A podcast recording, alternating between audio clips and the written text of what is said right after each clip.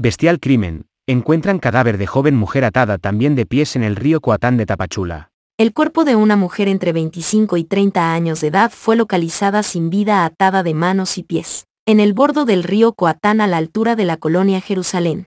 Alrededor de las 15.10 horas reportaron al centro de emergencia el hallazgo del cuerpo de la fémina de complexión robusta y quien presenta un tatuaje de emoji en el estómago y una hada a la altura del pie.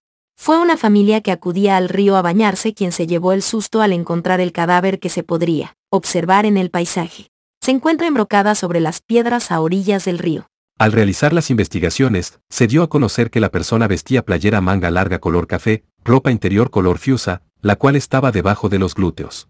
Estaba amarrada de las manos hacia la espalda y los pies con cuerda de color negro al parecer de agujetas, por lo que personal de servicios periciales realizó el levantamiento del cuerpo para ser trasladado al servicio médico forense.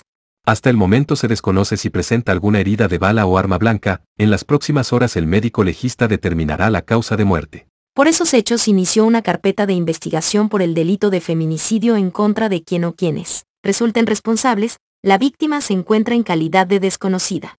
Se presume que la víctima fue torturada y estrangulada. Informa desde Tapachula, Flavia Dos Santos. Noticias para el blog del narco. Síganos en nuestras redes sociales, Twitter, Facebook e Instagram, arroba narcoblogger.